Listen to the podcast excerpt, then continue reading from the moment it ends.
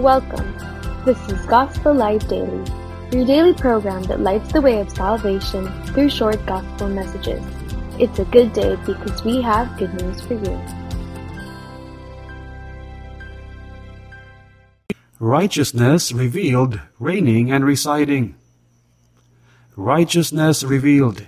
In Romans 1:16 to 17, I am not ashamed of the gospel of Christ, for it is the power of God to salvation for everyone who believes, for the Jew first and also for the Greek.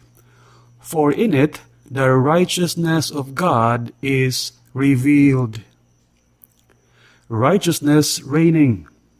In Isaiah chapter 32 verse 1, Behold, a king will reign in righteousness. Righteousness residing. In 2 Peter chapter 3 verse 13, Nevertheless, we according to his promise look for new heavens and a new earth in which righteousness dwells. Today, righteousness is revealed through the gospel proclamation. No excuse in being ignorant as to how to be right with God. In the millennium, in the coming 1,000 year reign of Christ, righteousness will reign. Today, sin reigns in this present evil age, but one day, righteousness will triumph.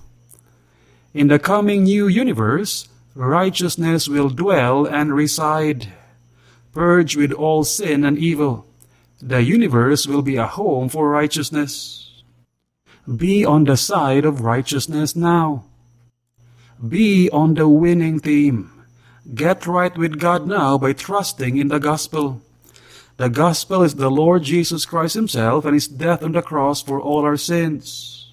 Trust in Him, and you'll be on the winning team. And this has been Gospel Light Daily. We pray that God, who commanded, Let there be light, has shone in your hearts.